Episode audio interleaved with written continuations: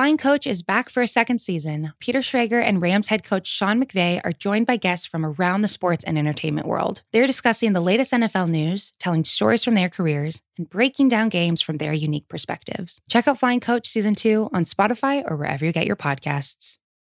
It's the Ringer NBA show presented by FanDuel. The road to the NBA Finals starts now, and FanDuel is the best place to get in on the action. Right now, you can check out the new and improved Quick Bets which are back and better than ever for the NBA playoffs on FanDuel.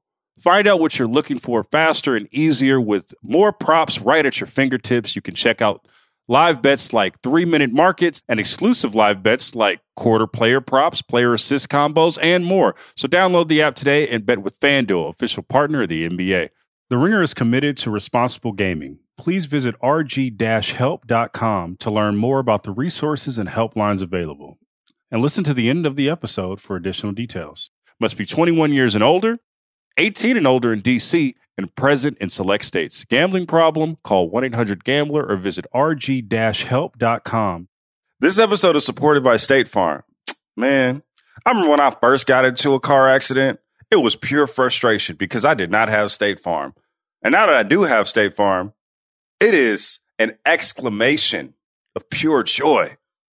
But the only words that you need to remember are like a good neighbor, State Farm is there. State Farm has options to fit your unique insurance needs, meaning you can talk to your agent to choose the coverage you need, have coverage options to protect the things you value most, file a claim right on the State Farm mobile app, and even reach a real person when you need to talk to someone. Like a good neighbor, State Farm is there. Learn more at statefarm.com.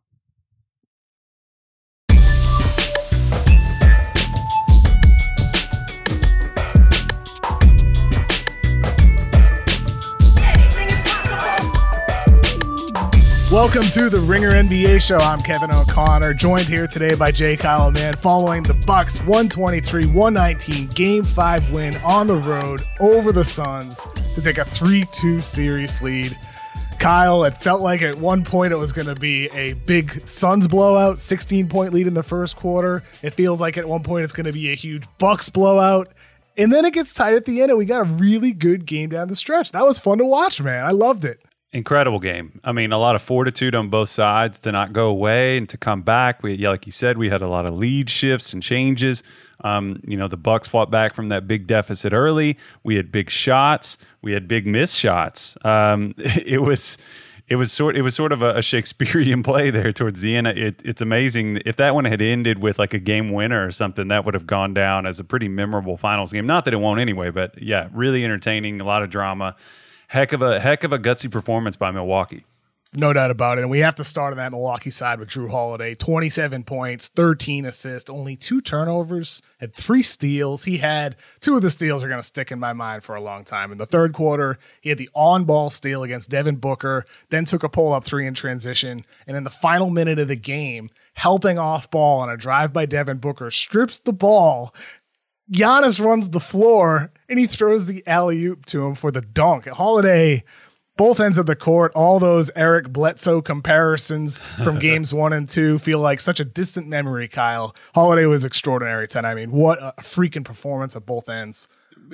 Big balls. Uh, that's the only thing I, that comes. I mean, like those plays that he made, that one three that he took after he just straight up ripped Booker. I was I was just stunned that he had the the stones to take that and he nailed it. Yeah, and then the the uh, presence of mind. You know, the refs aren't going to necessarily call a foul like that every time.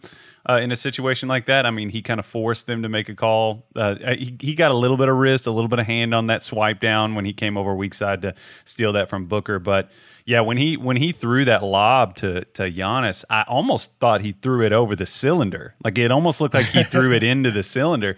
And uh, when he did that, I stood up. Uh, I stood up in my office. I just couldn't believe it. I mean, he's just he's he's been so up and down with his approval in these playoffs. I feel like you know, in terms of like we were we were lauding him for for being underappreciated, and then we were dinging him for not showing up. But man, he is he's really really answered the bell uh, throughout these playoffs. Like you said, I mean, 13 assists tonight. The creation from him has been huge. You know, gigantic he was extraordinary. And, and it didn't start out well either, though, because he had the two early fouls. Bud took him out of the game around like the 640 mark of the first quarter, down five points. And at that moment, I'm thinking this to myself, Kyle.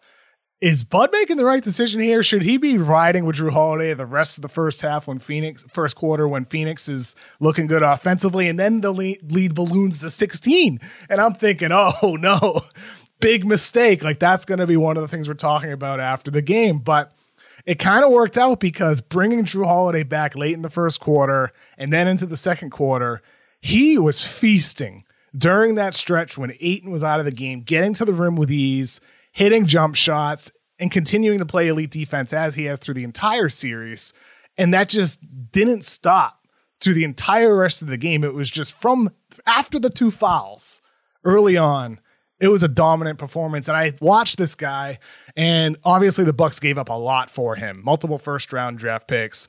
And at the time, you know, it's worth it to get Giannis to resign and to get this player who is a very good player. But for a long time, people talk about, well, guard defense, you know, how important is it at, peak levels in the postseason when offensive players are so hard to stop? When it's so hard to stop a guy like a Damian Lillard, a Stephen Curry, a Chris Paul, a Devin Booker, Jrue Holiday is showing the value in it. Like he is making life really hard on Chris Paul when he's defending him primarily. And then anytime he's on Booker, it's way harder on Booker. Yeah, uh, he's his hands are just so he has those like lanky strong hands that if you get and he's like deceptively strong. Like that's a big thing too is that like Jrue can take bot can absorb body bumps in a way that's not like demonstrative. So like it's not going to be as conducive to fouls, which means he, he can play more physical. And he still has a lot of foot speed whereas PJ has that quality but PJ still is a little slower, you know, um, and, and can't recover as quickly. Um, yeah, I mean, I mean, it, it's important throughout. It, it's guard guard defense obviously is always important. Uh, you you make a lot of good points here though. Like the shot making throughout this game, that's kind of what some of these playoff games come down to. It's like the schemes can, can gridlock at some point. Both of these teams that reach this level obviously are executing at a high level, uh, and it comes down to shot makers. Um, and I thought, you know, Booker and, and CP3 made their fair share. Uh, CP3 had some incredible shots. That one where he went to the baseline and uh, shot that fade just straight up. I mean, CP3 is like six feet tall. That's an incredible shot that he hit. Um, but yeah, I mean, I agree. Holiday has redeemed himself in the in the in these last well tonight and, and these last couple games. He's been uh, he's been phenomenal. And you mentioned shot making. Khris Middleton as well. You know, he had another massive game for the Bucks, 29 points, 23 shots, 5 assists, hit that massive step back 3 late in the fourth quarter, extend the lead from 5 to 8. And you mentioned how sometimes Kyle, the offenses can get a little bit stagnant at times. You know, when you go a lot of pick and roll, sometimes that can happen. But I do like how the Bucks are utilizing Giannis as a screener. Thirty-two points for him tonight, six assists, zero turnovers. I like the Middleton Giannis pick and roll that tends to lead to good results. And for all three of those guys, Giannis, Khris Middleton, and Jrue Holiday, there was a great stat uh, that ESPN tweeted out tonight. Giannis, Jrue Holiday, and Khris Middleton are the fifth trio in NBA Finals history to each record 25 points on 50% shooting in a game. They're the first to do it since James Worthy, Kareem Abdul Jabbar, and Magic Johnson in 1985. Yeah. That stat kind of just sums up what we saw from the three of them clicking all on the same night at the same time. Like this is it's hard to beat the Bucks when they have Giannis it's really, really challenging to beat the Bucks when you also have Khris Middleton and Jrue Holiday just going off. Is there anything the Suns can do to slow these guys down, or is it just the nature sometimes of their games? They are streaky shooters. It doesn't matter what the defense is doing; they're going to be on or they're going to be off. They had a lot of success in like dribble pull ups out of the pick and roll in like that third quarter span. I didn't write down the time.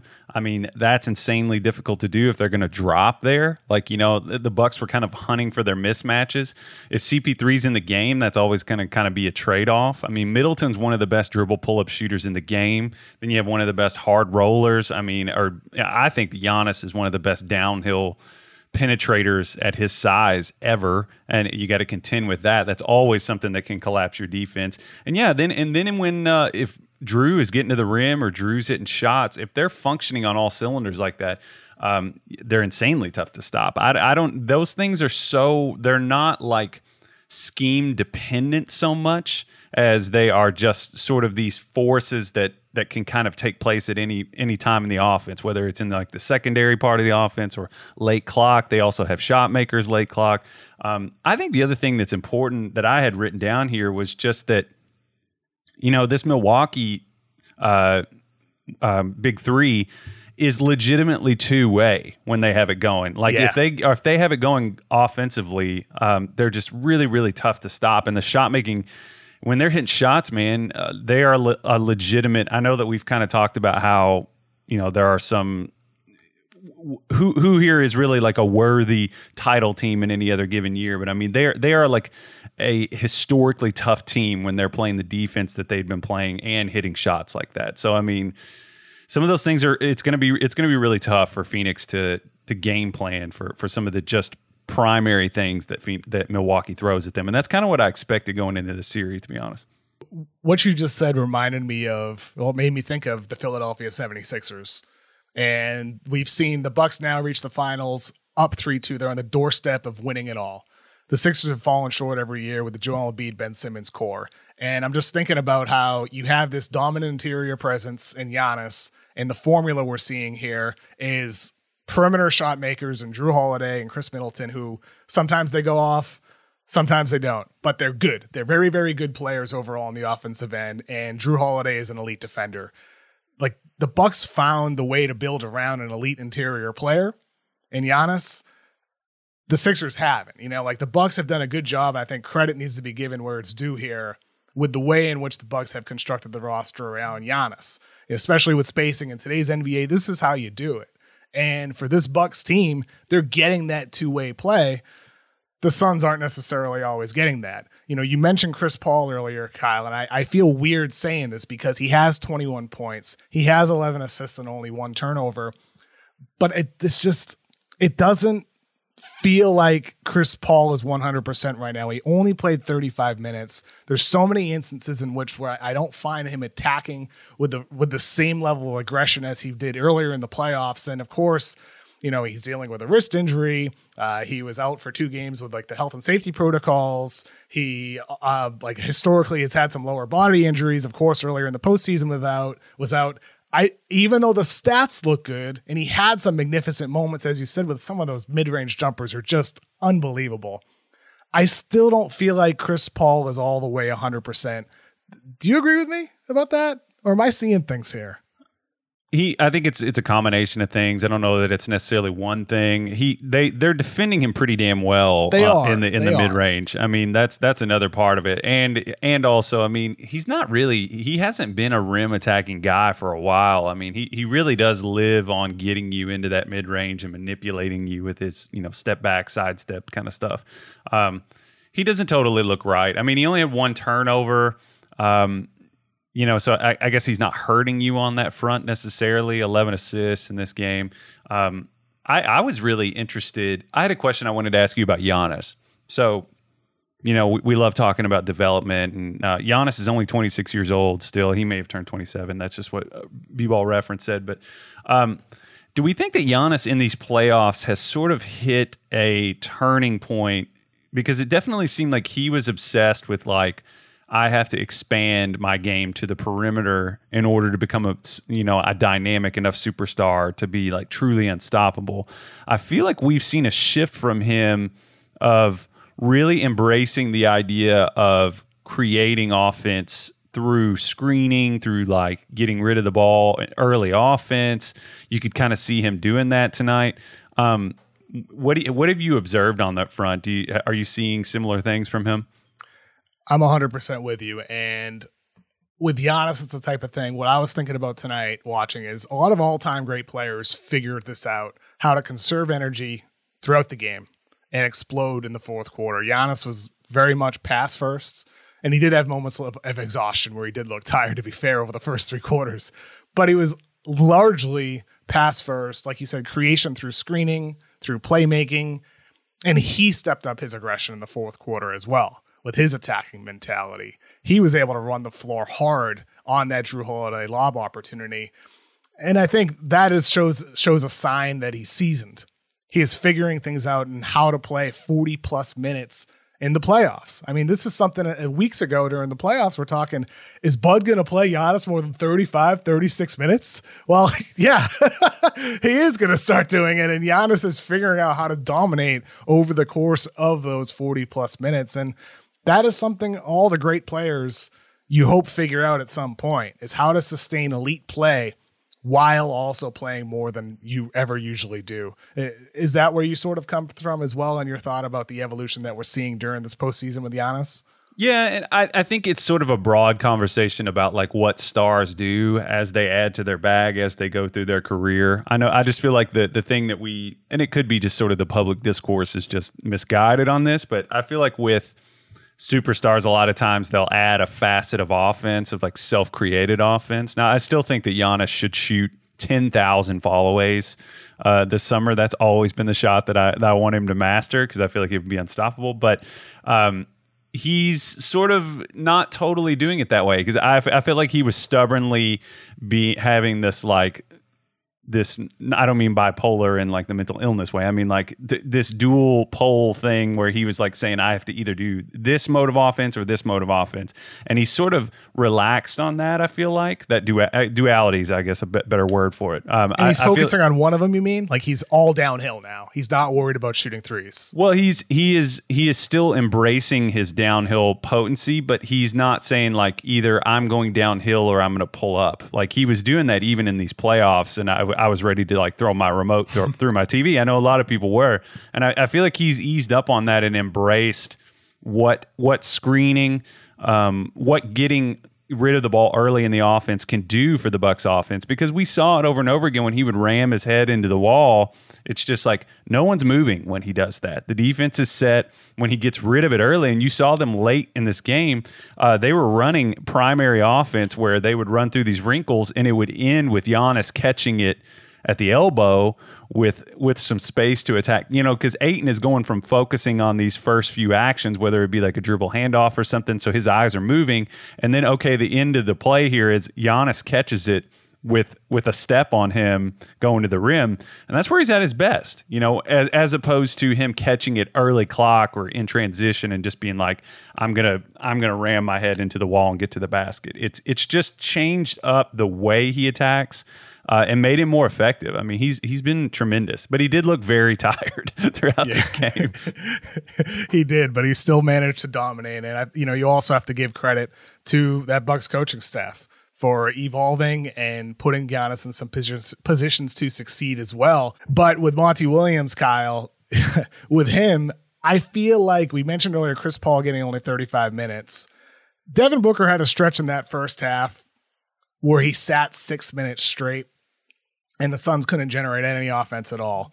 And it's I, I know it might sound silly to say Booker played 42 total minutes in the game, but are we at the point here in the finals when you're down 3 2 that come game six, one of the slight and easy adjustments for Monty Williams here is to just play Devin Booker, who had 40 points tonight on 33 shots more, and to play Chris Paul, assuming there's nothing wrong. We don't know that there's anything wrong more than 35 minutes in a must win game six, that feels like a given to me. I, I'm curious about your thoughts on that. That has to be an adjustment.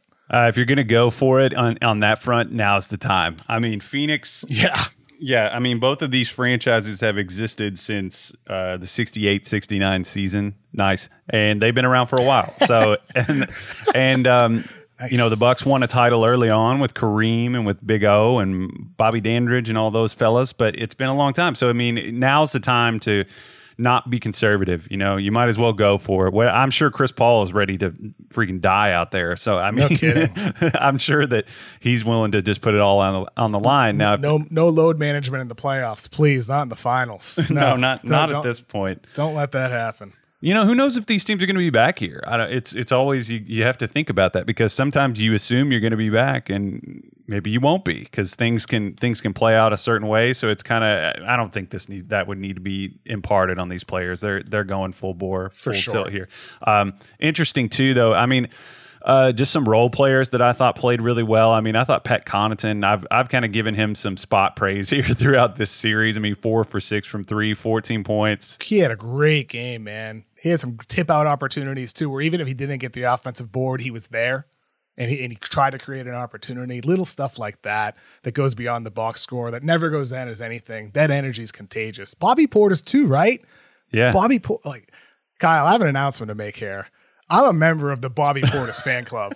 I am. He's he's tough, dude. I know I know he's not like a a great player. And sometimes he makes mistakes. Like in the first half, Jeff Van Gundy said, Bobby Portis needs to be more disciplined on defense because he went for steals twice and he missed. But I feel like the decision to go for those steals comes from a place of like trying to be a defensive playmaker. And in the third and in the second half, he did get one. He got a he did get a pick six opportunity. So his aggression is part of the quality that defines the Bucks and what's making it harder on the Suns offense. And I love Portis's contagious energy. I love the, just the the eyes and the intensity. I like, I love I love him. He's a gamer. I'm a Bobby Portis fan, Kyle. Does do you uh, do you think that he was the hardest boss on the game Cuphead, or was there was there a harder one? I thought, uh, He's have you played that game? I, I I don't know if I am getting the right reference here. Kevin and I struggle with our references. Yeah. Just Google that one, Kevin, and it'll make sense to you. He looks like a villain from Cuphead because his his he just Okay, has this wrong- cartoonish. wrong, wrong definitely reference in my head. yeah, he has this just this just like cartoonish intensity. Uh, but no, I mean, I, I think I said this to Justin Verrier the other night that like I, I think every good team needs to have just this fire that this sort of uncontrollable fire that you sort of throw out there at different times. Like it's like, and I, I've said you know it can burn the other team down or it can burn you down, but it's good to have it. It's good to have it during those stretches where you need a pick me up or see. There we go. Look at that. That's a that flowers a good.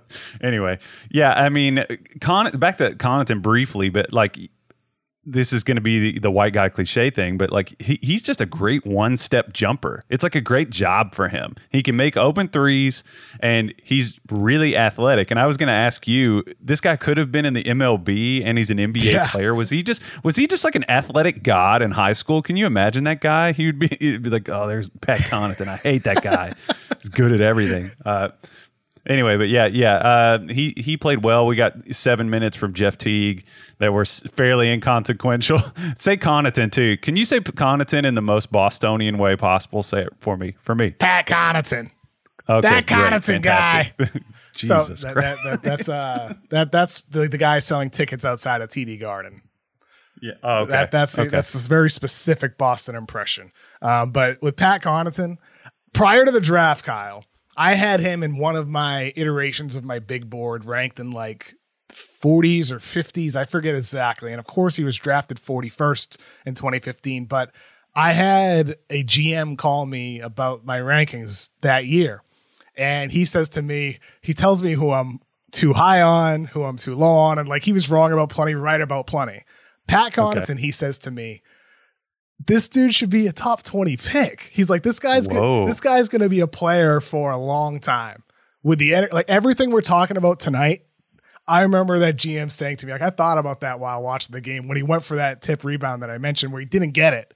That it popped into my head, the memory of it, because like he's not a great player, and like he's not even for that matter a great shooter. He's 35% from three for his career, only 37% this year. He's not a knockdown 45% guy, but the dude's a gamer. Like I said with Bobby Portis, he just makes plays. He brings energy. This is exactly the type of guy that you want to surround Giannis Antetokounmpo, Khris Middleton, and Jrue Holiday with, as guys like Bobby Portis and Pat Connaughton, and of course PJ Tucker being, you know, the guy who symbolizes that type of attitude with what he brings. This episode is brought to you by Arby's. It's 3 p.m. and dinner is still hours to come. Maybe lunch didn't quite hit the spot. That's where the new two for $5 chicken wraps from Arby's come in. Available in ranch, barbecue, and honey mustard. They're perfect for the afternoon snack attack or as an add on to your meal. Arby's two for $5 chicken wraps are here for a limited time at participating locations. Visit an Arby's near you or order ahead on the Arby's app. This episode is supported by State Farm. Man, I remember when I first got into a car accident, it was pure frustration because I did not have State Farm. And now that I do have State Farm, it is an exclamation of pure joy. But the only words that you need to remember are like a good neighbor, State Farm is there. State Farm has options to fit your unique insurance needs, meaning you can talk to your agent to choose the coverage you need, have coverage options to protect the things you value most, file a claim right on the State Farm mobile app, and even reach a real person when you need to talk to someone. Like a good neighbor, State Farm is there. Learn more at statefarm.com. This episode is brought to you by Visible Wireless. Want a wireless provider that always brings its A game? Switch to Visible, the wireless company that makes wireless visible. Get a one line plan with unlimited 5G data powered by Verizon as low as $25 a month every month, taxes and fees included. And as if that wasn't already a huge win, you could use promo code RINGER20 to receive $20 off your first month just for listening to us talk about basketball. Not bad, right? You don't need more than one line of wireless to save. Just switch to Visible at visible.com and use promo code RINGER20 for data management practices and additional terms. Visit visible.com. The Visible monthly rate is $25 per month. You know, just watching these Bucks in the finals, it's been up and down at time depending on the performance of Jrue Holiday or the performance of a Khris Middleton when they can be streaky. But the roster makes sense. And that's why they're here. And that's mm-hmm. why they're up 3 2 in the finals against another team in the Suns that's constructed very, very well. The Suns are a great team besides the backup center spot. Is there any chance here that this Suns team, down 3 2, having to go on the road now in Milwaukee, really tough to play there, man? Like Deer District outside, they're going to bring that energy into the arena for game six. How do you feel about Phoenix's chances at at least forcing a game seven, Kyle? I mean, it's it's definitely possible because this series has been so competitive, and you and you have. It's always possible that we've we don't want we shouldn't get misled by the streakiness of the play, like that it has streaked in a good direction for for Phoenix. But another thing to consider too is um, brutal production from the foul line tonight. I mean, Middleton didn't get to the line tonight, but Giannis, I had a moment there where I was just like, man, is this Giannis has played so well? Is this what we're going to remember that he blew these free throws Four at the end of, this for the game? Jesus, yeah, yeah, really, really tough. I mean, it's definitely possible. I mean, they could they could get a little bit more out of Ayton. They could get a little bit more out of Bridges. Um, you know, the perimeter players didn't get going as much tonight, but I, I it, it could happen. I, I, I guess the question is, do you think that um, do you think that there's anything that Phoenix can do to to sort of spread the offense out a little bit to get everybody involved more, or is this just the way that they're built and Milwaukee has kind of figured them out in a way? I mean, quote unquote, heavy quote unquote, figured them out because Phoenix almost stole this game tonight, but they've clearly done enough to bother them. Um, to make it make it more difficult. I mean, uh, you and I both picked Phoenix. I picked them in six. I did too in six. Yep. Um, I don't know. I'd throw it back to you. What do you do? You see anything that uh, that that could that they could exploit, or maybe they could tweak or adjust? It's, it's Chris Paul. I think. I mean, I don't think he's right. I don't think he's one hundred percent. The Chris Paul that we saw to close the series against the Clippers, twenty four shots in that final game, forty one points. The Chris Paul we saw to start the series 30 point 32 points on 19 shots in game 1, 23 shots on the 20 shots in game 2 and emphasis on the amount of shots 24, 19 and 20. Since then 14, 13 and 15. I want to see Chris Paul playing 40 plus minutes and I want to see Chris Paul taking 20 plus shots. I mean, like I do think it's important to spread the love and you know, get some creation from everywhere if you can. But you got to have Chris Paul at maximum efficiency at maximum production on the offensive end. And you didn't get that in terms of scoring tonight. Again, like I know it's weird to say when he had 21 points and 11 assists and only one turnover, but just watching the game, I don't feel like he's there all the way like we just saw him. And that's partially due to Jrue Holiday, 100%. Mm-hmm. percent But as you it's said, Kyle, it's a tough matchup. But as you said, like he is hitting some extraordinary shots still. Like I yeah. want to see more of it from him. Is it fair? Yeah, I mean, ask? is that fair? I think that's pretty yeah. fair, Kevin. I don't think you you're out of line for saying that at all. In the game six of the only finals that he may ever yeah. play in. I mean, for for all we know, you know. I mean, uh, looking at the wings too, you know, Mikal Bridges was five for six, and Cam Payne was uh Cam Payne was three for seven. Cam Johnson two for three. Cam Johnson only 21 minutes tonight. I mean, those guys shot well. It just seems like Cam Payne um, was involved. They've done a good job keeping him from really uh, his his like offensive production like swelling and really swinging the, the game. It seemed like it just seemed like there was a real lid on that. And, and you know, Milwaukee has like the switchable length to that that isn't as easily exploitable. So I mean, I, I could see how that happened, but or maybe Cam Payne just got hot and he's kind of cooled off a little bit. Maybe it's a little bit of both here, but they they've done a good job putting a cap on that. Yeah, He did have that ankle injury in game three of the Clipper series. And his offense, like that was one game after he had the 29 points performance when everybody was talking about Cameron Payne and the, the great story that he is because he's been great all season long. I wonder how much that ankle injury could be affecting him, um, if at all, or if he's just pressing in the in these high pressure moments here. Uh, I do wonder which one it is, but he's another guy that needs to be better. You got to ha- get more out of your backcourt. Uh, do you, are you going to change your prediction for the series, Kyle? Like, obviously, it can't be Suns and You six. don't get to do that. You know, you don't get to so- do that. so you're- no, no, no. You don't get to Suns in do that. I don't. I'm sticking with it, man. I said up top that I expected the. I expected uh, Milwaukee to exploit or to have some of these advantages in their big three. Uh, I mean, that's not that's sort of a flip floppy thing to say. I mean, I did expect them to give problems, but I still expected Phoenix's sort of cohesive. Um, fluidity and strength as a unit to to be the thing that would put them over the top. But man, stars make a big difference in this game. And, you know, Milwaukee has three guys that can create theirs consistently, and Phoenix at a high level, and Phoenix has pretty much two. And it's it's interesting in the next few years how this is going to shake out, like how these young players um, are going to develop. Because if they can get development, like creation development, I heard Mikal Bridges talking on the the old man in the th- or no, it was on the uh, the Long Shot podcast, good podcast. I was hearing him talk about his own development. And that's something that he really wants to do. You did a great video about that. I mean, that's going to be huge for the Suns going forward. I don't know that they're going to get those kind of leaps in the short term unless they like touch the obelisk from 2001 and just like leap forward and and in their knowledge. But um, yeah, I mean, the Suns just uh, it, sometimes it comes down to stars and creation. Honestly, uh, that's that's kind of the funny thing about basketball. W- one last question here, and I'm also curious for everybody who listened to us record this live on Green Room on late Saturday night, early Sunday morning, depending on your time zone. Um, is there anything from this series or the overall finals, Kyle, that you've taken and thought about it in terms of the context of the NBA draft? This might be our last pod during the finals because there won't be a game seven next Saturday.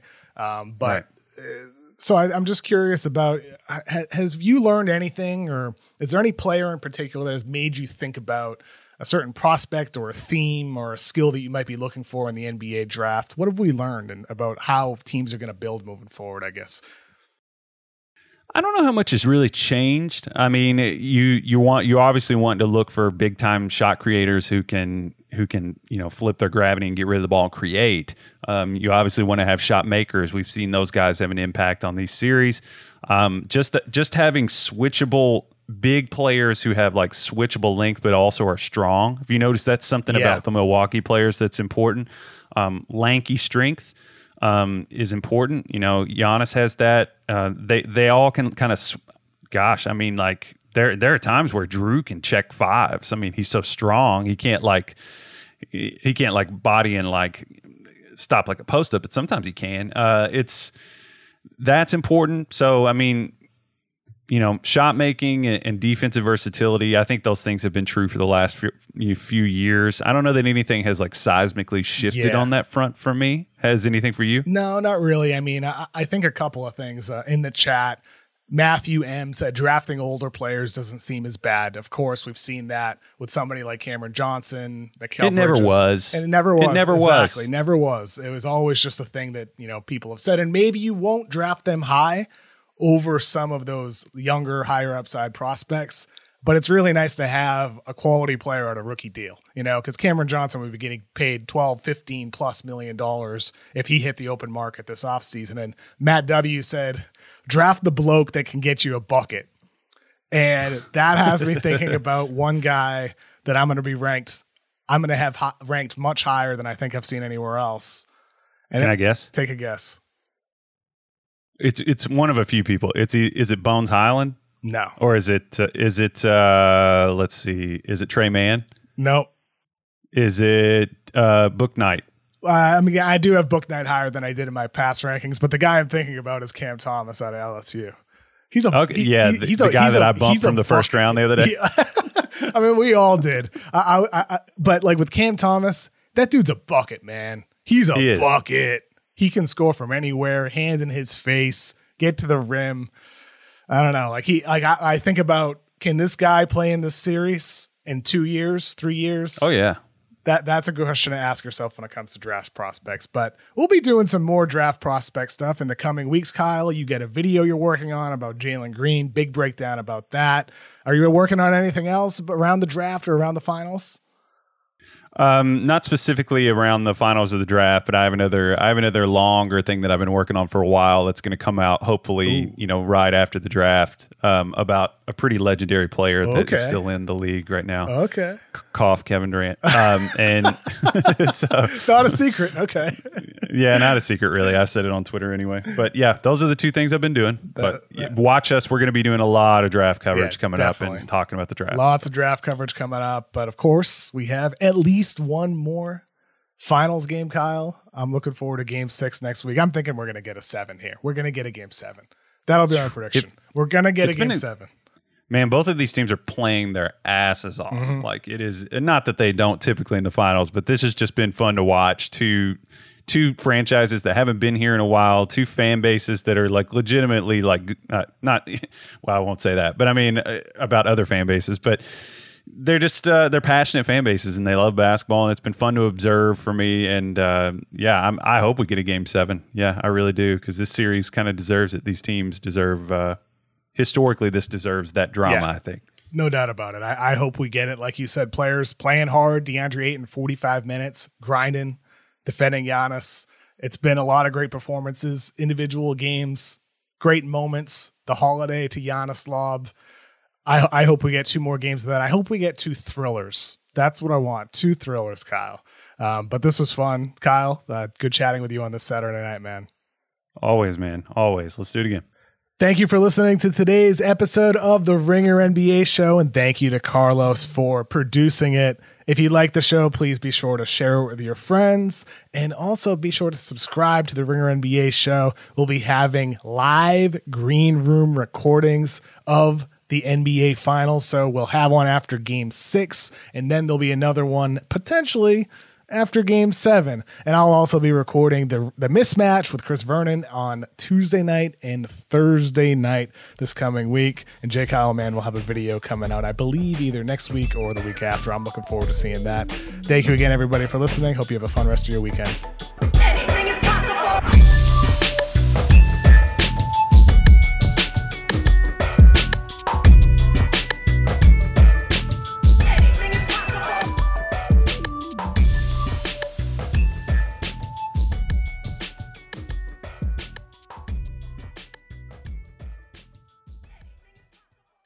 This episode is brought to you by 20th Century Studios' Kingdom of the Planet of the Apes. As a ruthless king builds his empire at the expense of the remaining human race, a young ape will fight for the future of apes and humans alike. Kingdom of the Planet of the Apes. Enter the kingdom in IMAX on May 10th and in theaters everywhere. Get tickets now.